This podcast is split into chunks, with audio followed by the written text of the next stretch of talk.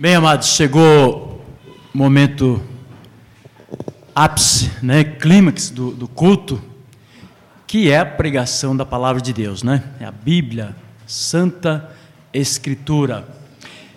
Nós pregamos alguns anos atrás, pelo tempo que nós estamos aqui, pelo menos duas vezes, é, série de mensagens, sermões sobre a oração do Pai Nosso. E é sempre bom recordar. A filosofia secular afirma que recordar é viver. A Bíblia vai além, não é? Não é viver segundo o conceito do mundo. É nos encher mais daquela vida que Deus nos promete em Cristo.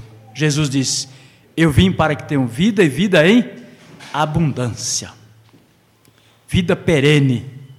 Então nós vamos pensar a partir de agora e durante nove domingos, nove mensagens, sermões sobre a oração do Pai Nosso. E nesta noite nós queremos falar um pouco sobre o prefácio, sobre a introdução da oração do Pai Nosso. Veja sua Bíblia aí, capítulo 6 de Mateus, verso 9. Capítulo 6, verso 9. Vamos ler juntos? Portanto, vós orareis assim: Pai nosso que estais nos céus, santificado seja o teu nome. Outra vez. Portanto, vós orareis assim: Pai nosso que estás nos céus, santificado seja o teu nome. Embora é, leamos, lêssemos, né? O versículo todo, nós vamos ficar só com a primeira parte. Portanto, vós orareis assim: Pai nosso que estás no céu. Irmãos, tudo que Deus faz é perfeito. Nada é embolado, nada é confuso, porque Deus não é Deus de confusão. Deus não é Deus de nos confundir, e a sua sabedoria é perene em todas as coisas, inclusive naquilo que é muito importante, uma das coisas mais importantes da vida de um crente, que é a oração. A oração é muito importante. Ela é tão importante, a oração, irmãos, da maneira correta, nos moldes da palavra de Deus, que a Bíblia deixa bem claro que primeiro você tem que estar em intimidade com Deus.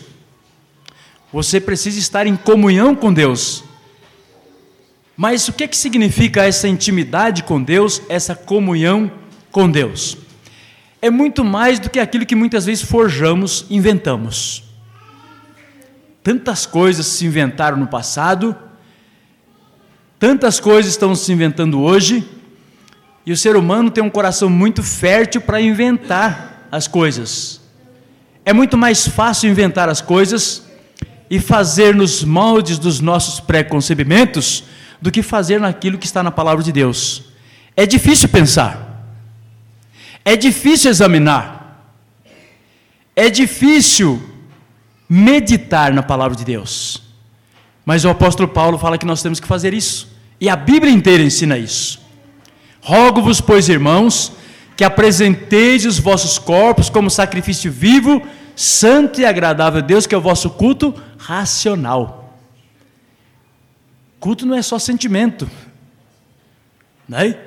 Culto é inteligência, culto é sabedoria, e não é sabedoria desta terra, deste mundo, das filosofias vãs deste mundo, mas é sabedoria que vem da parte de Deus. E a palavra de Deus quer nos ensinar isso. Quer nos ensinar isso. Os discípulos no Novo Testamento, a igreja agora nascente, Jesus veio para realmente é, implantar a igreja do Novo Testamento, né? sobre tudo aquilo que foi falado sobre a vinda dele, né? a este mundo, a sua humilhação, sua exaltação, o chamado dele, uh, o chamado que ele fez aos apóstolos, né? para ensinar os desígnios de Deus no Novo Testamento, a revelação de Deus no Novo Testamento, e portanto, essa igreja, ela é inaugurada ali no dia de Pentecoste, né? a igreja de Cristo, e portanto, aqueles discípulos, muitos deles convertidos, novos convertidos, tinham dificuldades na oração. Quantas vezes crentes já de muito tempo de janela na igreja têm dificuldade na oração? Eles tinham dificuldades. Mas João ensinava os seus discípulos a orar. E certa vez os discípulos disseram lá em Lucas 11, por exemplo, versos 1 e 2, né, que aparece outra vez a oração ali do, do Pai Nosso, eles disseram: Senhor, ensina-nos a orar como João também ensinou seus discípulos. Né? Eu prefiro aqui Mateus, pela maneira como ele começa, né? Lá em Lucas diz: Vós dizei, e assim dizei, né? E aqui ele diz uma coisa muito importante. Quando ele afirma, portanto, até o pastor fez menção disso quando ele pregou a mensagem, né, nesse mesmo capítulo aqui, ah, que tem um portanto também, que é uma conclusiva. Deus quer fazer uma, uma, uma, uma afirmação, uma conclusiva importante, depois de falar de outras coisas, para nós entendermos qual é a vontade de Deus. E aqui, irmãos, nós estamos diante do sermão mais importante, mais rico que nós possamos imaginar no Novo Testamento. Nenhum ser humano jamais poderia trazer um sermão tão rico. É o sermão da montanha, que começa no capítulo 5, verso 1, e vai terminar no final do capítulo 7. E a oração do Pai Nosso está aqui. Ela faz parte desse sermão. Ela faz parte desse sermão. Então, o que, que Jesus queria ensinar nesse sermão da montanha, no sermão do monte? Jesus queria ensinar aqueles discípulos, os doze, mas queria ensinar também a multidão, porque o texto diz: vendo Jesus as multidões, subiu ao monte e, como se assentasse, aproximaram-se os seus discípulos. Então ele não quis perder a oportunidade, porque as multidões estavam indo atrás de Jesus para ouvir as suas palavras. E ali, aquilo que ele ia falar para os discípulos, ele falou também a todas aquelas multidões. Até porque havia muitos judeus, muitos fariseus, escribas e saduceus, que na verdade sabiam o Velho Testamento, mas não conheciam a Cristo. Não adianta você conhecer parte da Bíblia e não conhecer a Cristo, porque o objetivo da Bíblia é levar a Cristo. Jesus disse: examinai as Escrituras, porque julgais ter nelas a vida eterna e são elas que de mim testificam.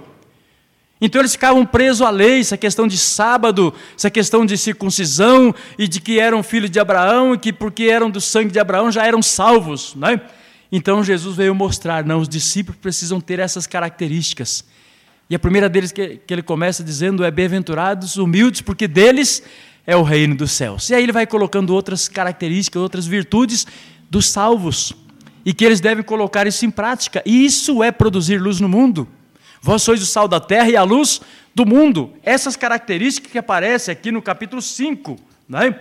da, dessas bem-aventuranças que é a humildade, bem-aventurados os que choram, os mansos, os que têm fome e sede de justiça da palavra de Deus, os misericordiosos, os limpos de coração e os pacificadores, aqueles que são perseguidos por amor do Evangelho, né? e aqueles que sofrem por amor do Evangelho, assim como nossos, nossos irmãos no passado também sofreram.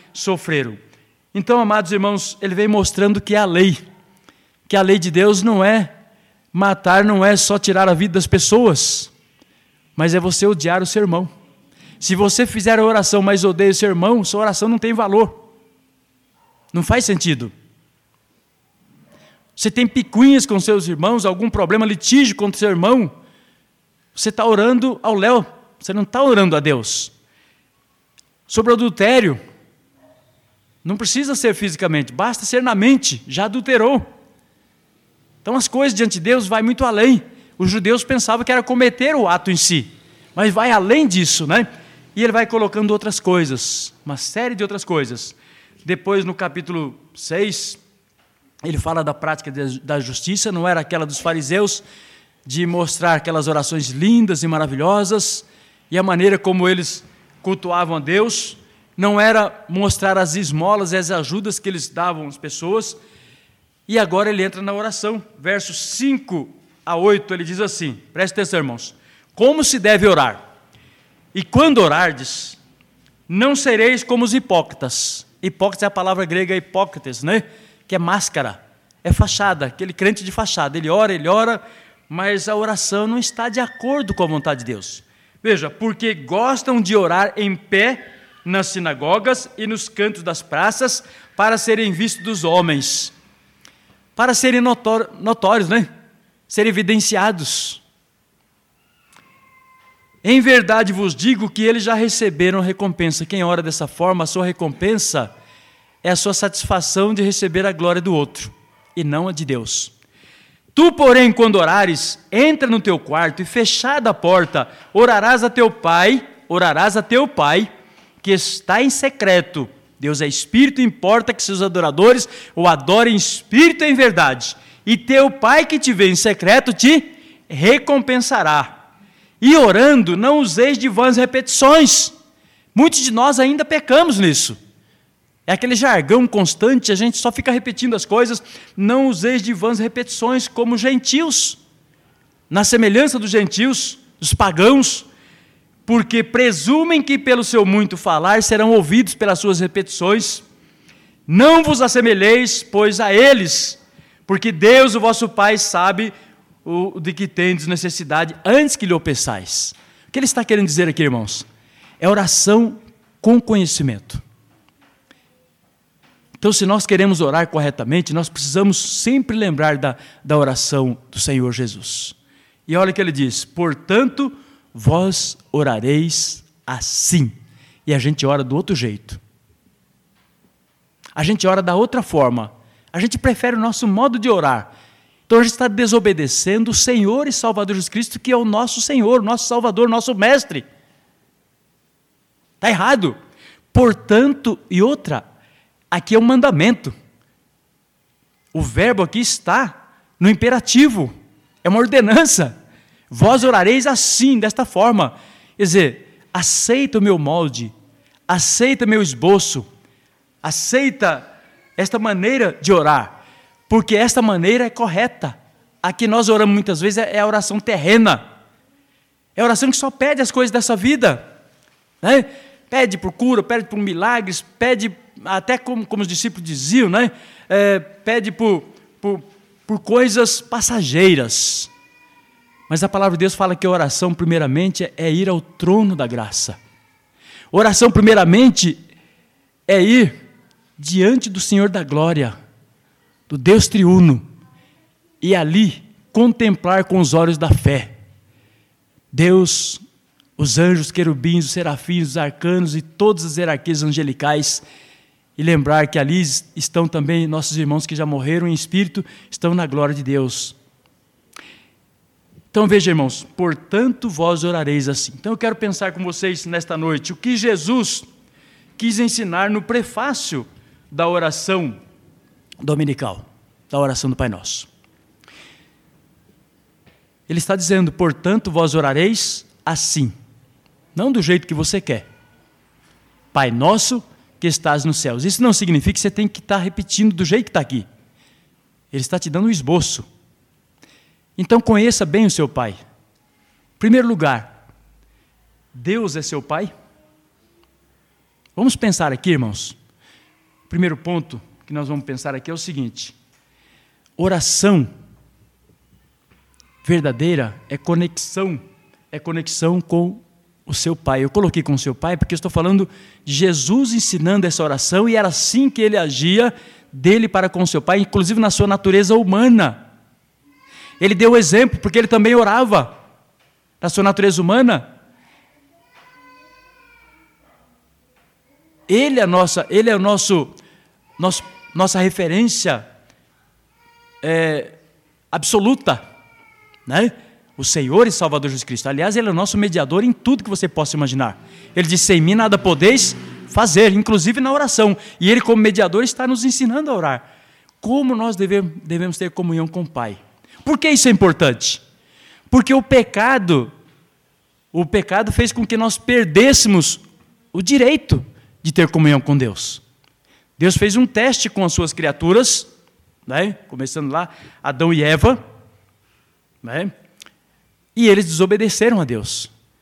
E no teste, nós temos ali o primeiro mandamento, negativo, dizendo: olha, eu estou dando uma ordem e eu planejei aqui uma árvore de conhecimento do bem e do mal.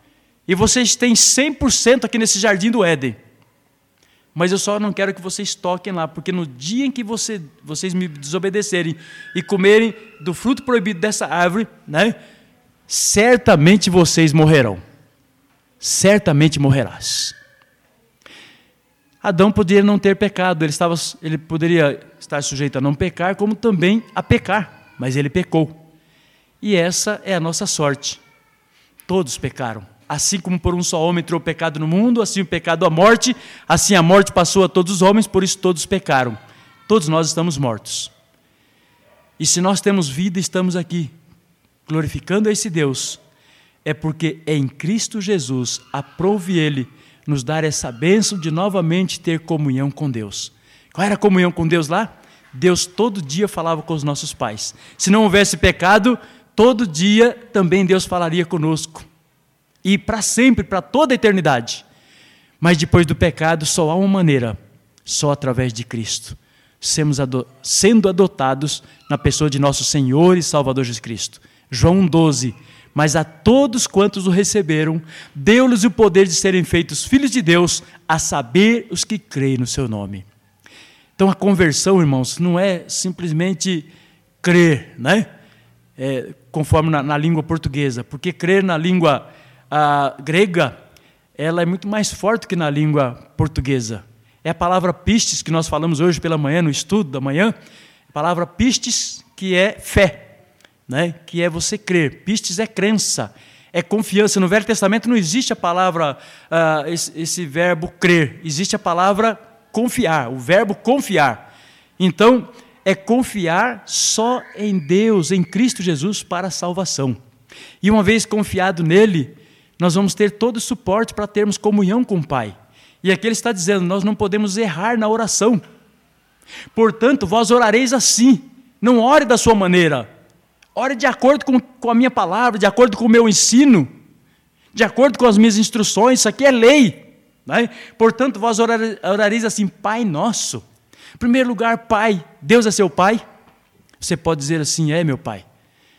É porque muitos religiosos ao redor do mundo, que não aceitam a Bíblia como ela deve ser aceita, eles também chamam Deus de Pai. Chamam, você sabe disso.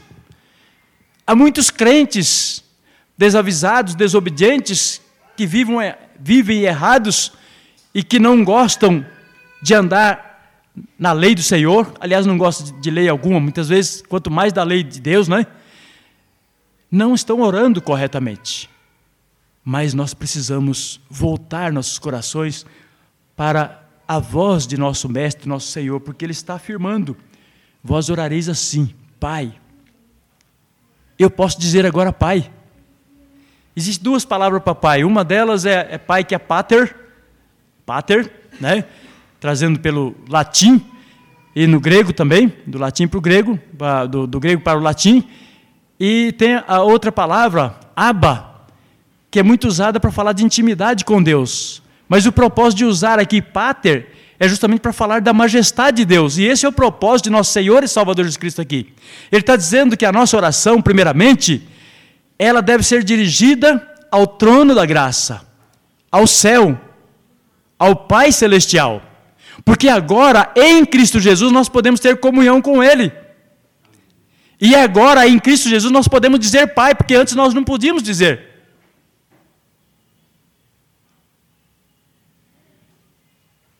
Agora nós, nós podemos dizer porque nós somos filhos.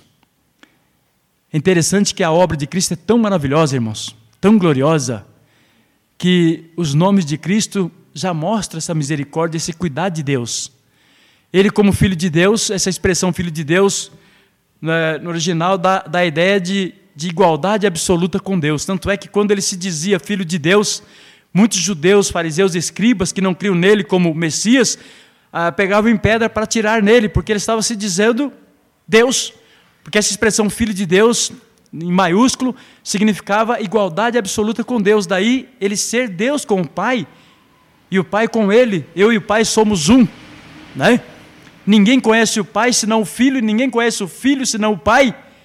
E o Espírito Santo que deles procede do Pai do Espírito Santo conhece as profundezas de Deus. Essa é a, é a Trindade.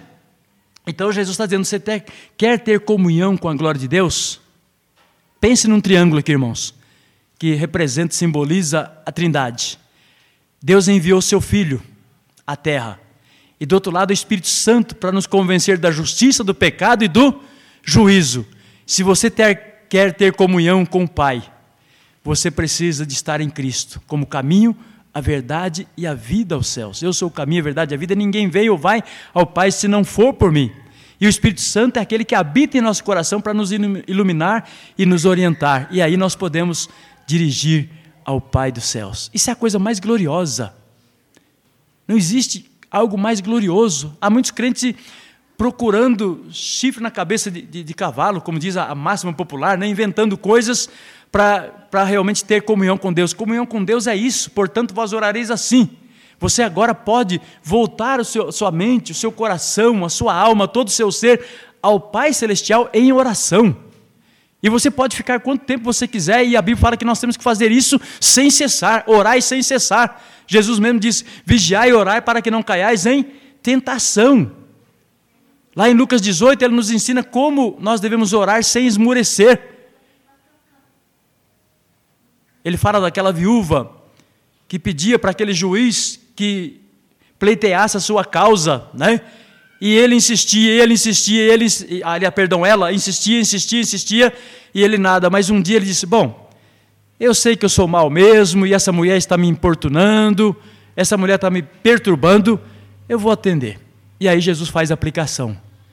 Se ele que é mal, ele atendeu aquela mulher pela importunação, quanto mais nós, diante de um Deus justo e santo, haverá de nos ouvir. Então a nossa oração sempre é dirigida ao Pai, ao trono da graça. Pai. Agora veja a expressão nosso. Por que a gente chama de oração do Pai Nosso? Né? Porque é oração quando os crentes se reúnem para lembrar que todos nós precisamos estar nivelados igualmente. Igualmente, ela não é oração só para eu fazer. Ela não é um esboço de oração só para você fazer. É uma oração que todos nós precisamos aprender. E Jesus ensinou de uma forma muito simples e de uma forma muito prática, fácil de entender, para que todas as pessoas, crianças, adultos, jovens, cultos, incultos, todas as pessoas possam entender, embora ela sendo simples, ela é profunda porque ela está falando de valores espirituais e só Deus pode, tem, tem esse poder, tem essa sabedoria de falar pouco e dizer muito em poucas palavras, como fez Jesus na oração do Pai Nosso. Então, por que nosso? Porque é meu Pai, é seu Pai, e todos nós igualmente precisamos estar voltados para Ele, para o trono da graça. E para isso, meus irmãos, nós precisamos conhecer esse Deus. Nós precisamos estar em comunhão com esse Deus. Você e eu. E se uma das coisas que mais está acontecendo na igreja hoje, de problema espiritual, ou é de estarmos orando erroneamente, orando do nosso jeito, ou de não orar. Esse 880 negativo tem acontecido na vida das nossas igrejas, de muitas nossas igrejas, muitos crentes. Não tem prazer na oração. Mas sabe por que, que não tem prazer, irmãos? Porque está faltando aquilo que Jesus, o que está ensinando né, nessa introdução, nesse prefácio, o que Jesus disse lá em João 15, verso 7. Muitos de vocês sabem de cor. O que, que ele diz ali? Se permanecerdes em mim e as minhas palavras permanecerem em vós, pedireis o que quiserdes e vos será feito. Veja, irmãos, primeiramente é buscar o reino de Deus e a sua justiça, e as demais coisas vos serão acrescentadas. O que é buscar o reino de Deus e a sua justiça? O reino de Deus não é aqui neste mundo. O reino de Deus é Deus governando todo o universo de forma absoluta, como também há um aspecto do seu reino de governar a sua igreja, o seu povo, de, de, de imperar na alma, a parte invisível, nossa, que é nosso espírito, no, nosso corpo, né? Para realmente nos abençoar. Esse é o assunto que depois vem na, na segunda petição, quando nós pregarmos: Vem o teu reino. Mas aqui Jesus está dizendo o seguinte: olha, primeiramente, o seu foco, o seu rumo, a sua miração deve ser ao Pai Celestial, concentrar-se nele, não se desviar disso. Para Ele, Pai nosso, meu e seu, do, do, povo eleito, do povo chamado, do povo de Deus, do povo comprado pelo sangue precioso de nosso Senhor e Salvador Jesus Cristo. É o dever de todos os crentes fazer isso. Orar também coletivamente. Aprender na igreja esse esboço, não só muitas vezes como nós recitamos, mas lembrar que, que essa maneira de, de recitar, tantas vezes na escola bíblica dominical, é para lembrar que nós não devemos orar diferente do que está aqui. Portanto, vós orareis assim.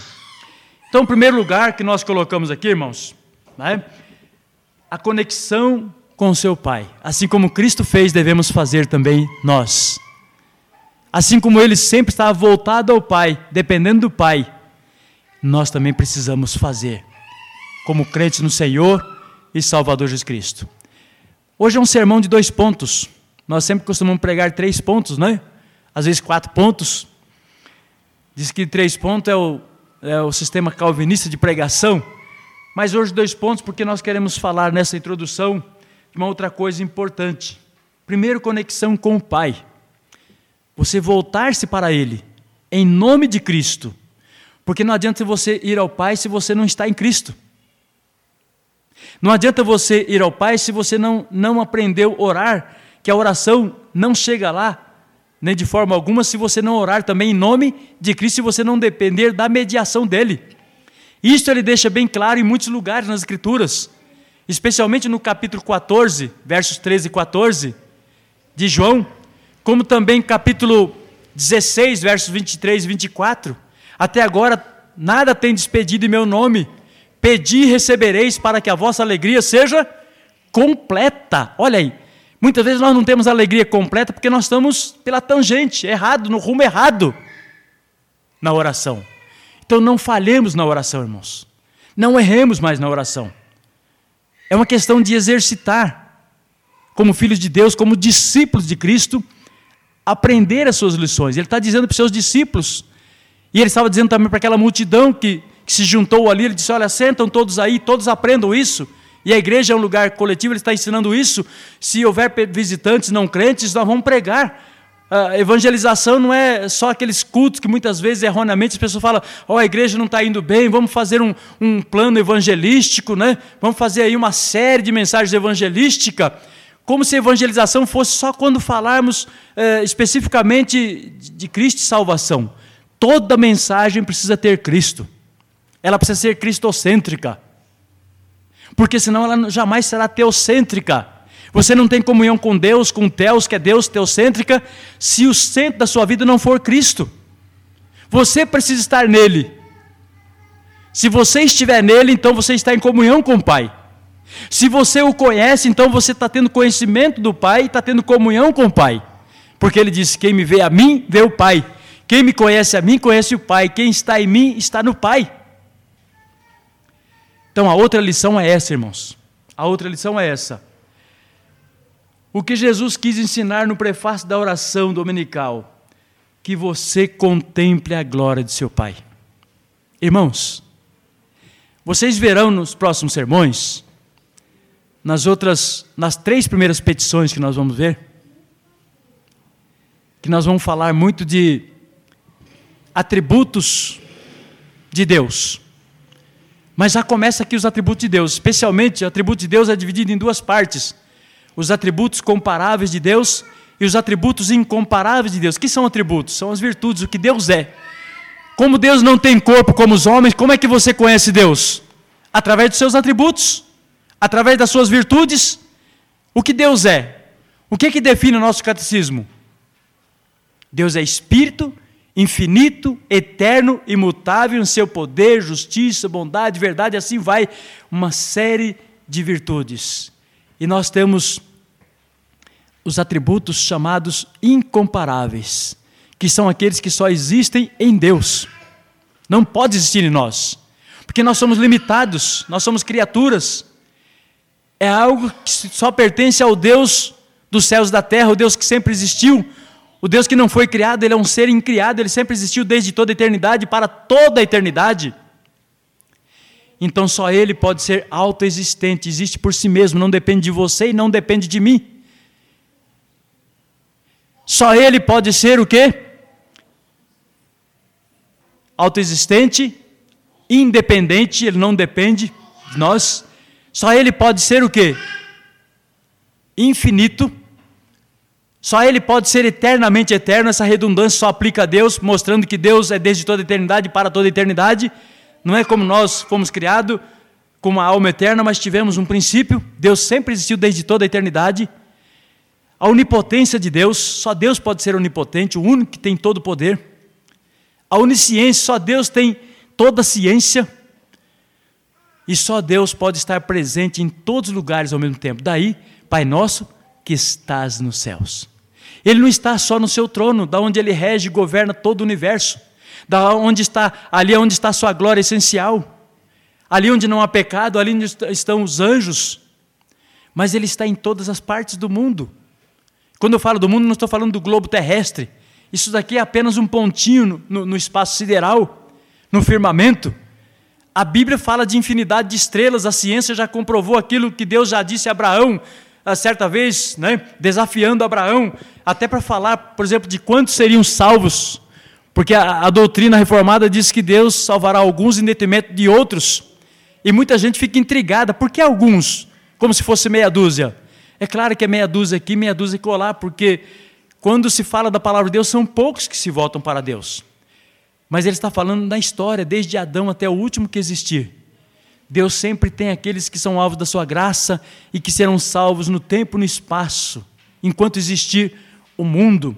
E essas pessoas, salvas por sua infinita e eterna graça, foram chamadas para contemplar essa glória de Deus. Coisa maravilhosa, irmãos. Pai nosso que estás nos céus. Ele não está só lá, ele está aqui, no planeta Terra. Ele está em todos os lugares ao mesmo tempo. Por isso eu posso orar a Ele. Eu posso me dirigir a Ele que está em todos os lugares. Eu me volto ao céu porque lá é o lugar de, de santidade. Lá onde está o Deus Altíssimo governando, reinando sobre todas as coisas no mundo. Mas eu me volto ali para contemplar a beleza do Senhor, como disse o salmista no Salmo 27, verso 4. Uma coisa pedi ao Senhor e ao buscarei, que eu possa morar na casa do Senhor todos os dias da minha vida, para quê? Contemplar a beleza do Senhor e meditar no seu templo. Na oração, amados irmãos, nós contemplamos a glória de Deus. Veja que só nessa introdução, Pai nosso que estás nos céus. Onde está o seu Deus? Ele está lá, mas ele está aqui. E se você é salvo, ele está no seu coração através do Espírito Santo. E ele quer que nós, ele tem prazer nisso. Lá no capítulo 17, a oração sacerdotal de Cristo, Jesus fala sobre isso. Vamos abrir lá no capítulo 17 do Evangelho de João. Capítulo 17 do Evangelho de João. Diz assim, verso 16 em diante. 15 em diante. Diz assim: olha. Não peço que os tire do mundo, e sim que os guarde do mal. Eles não são do mundo, como também eu não sou. Santifica-os na verdade, porque a tua palavra é a verdade. Assim como tu me enviaste ao mundo, também eu os enviei ao mundo. E é a favor deles que eu me santifico, eu me santifico a mim mesmo para que eles também sejam santificados na verdade. Não rogo somente por estes, mas também por aqueles que vierem a crer em mim, por intermédio da sua palavra, do evangelho da salvação, a fim de que todos sejam o quê? Um. Pai nosso, todos nós, mesmo conhecimento, mesmo ensino, desfrutando através desse conhecimento da glória de Deus. Então, não rogo somente por estes, mas também por aqueles que vierem a crer em mim por intermédio da Sua palavra, 21 outra vez, a fim de que todos sejam um. E como és tu, ó Pai, em mim, e eu em ti, também sejam eles em nós. Assim como a, triunidade é um ser só, ele está dizendo, assim também sejam eles um conosco. Um conosco. Para que o mundo creia que tu me enviaste. Por isso, irmãos, pecar com Deus e desprezar a Deus neste aspecto é algo de grande prejuízo para a nossa vida espiritual. O verso seguinte ainda vai dizer o seguinte, olha, verso 22. Eu lhes tenho transmitido a glória que me tens dado. E uma das coisas que ele está fazendo é isso: a glória de você orar e contemplar o Pai Celestial. E muitos de nós não estamos contemplando. Para que sejam um como nós o somos. Eu neles e tu em mim, a fim de que sejam aperfeiçoados na unidade, como se fosse um, para que o mundo conheça que tu me enviaste e os amaste, como também amaste a mim. E assim ele vai. É uma oração maravilhosa. Essa é a comunhão que ele quer que nós tenhamos. Então, irmãos, o que é comunhão? Comunhão, a gente inventa tanta coisa, né? seja na, na igreja reformada, seja na, nas que não são reformadas, e seja no, nos sistemas religiosos, a gente inventa coisa e diz que tem comunhão com Deus. Comunhão com Deus é mais simples do que você possa imaginar. A gente fica inventando coisa que não está na palavra de Deus. Sabe o que é comunhão com Deus? É comunicação. Quantas vezes nós deixamos de ter comunhão no lar porque está faltando o quê? Diálogo entre marido e mulher e vice-versa entre pais e filhos e vice-versa. Na sociedade também, cada um, cada um tem seu, sua comunicação, cada um tem sua moda, cada um tem sua maneira de viver, e é claro que não há o quê? Uma unidade. Espiritualmente falando, irmãos, isso não é possível. Nós precisamos ter um só ensino, uma só instrução, que é a palavra de Deus. Quando Jesus disse, portanto, vós orareis assim, Pai nosso, você precisa conhecer bem esse Deus. E como nós conhecemos? Estudando todos os desígnios de Deus, a palavra de Deus, dia após dia. Bem-aventurado o homem que não anda no conselho dos ímpios. Nós não temos mais espaço no nosso coração para os conselhos que nós gostávamos antes da nossa conversão. Nós temos amizade com aquelas pessoas que eram nossos colegas, nossos amigos, nossos parentes, as piadinhas, as brincadeiras, aquelas coisas, né? É, tal. A gente continua tendo, mas agora com outro padrão. O padrão agora é do reino de Deus, é da justiça que vem dos céus, é de sermos justos, de sermos santos, de viver uma vida de santificação, e só a palavra de Deus pode nos dar estas instruções, como nós devemos ser diante de Deus. Então é conhecer a Deus, quem é esse Deus, conhecer a, a, a sua criação, né? conhecer o seu governo, conhecer toda a sua vontade, né? Então é conhecer toda a palavra de Deus, toda a escritura sagrada. Bem-aventurado o homem que não anda no conselho dos ímpios, nem de, dos ímpios, não se detém no caminho dos pecadores, nem se assenta na roda dos escarnecedores. Antes o seu prazer está o quê?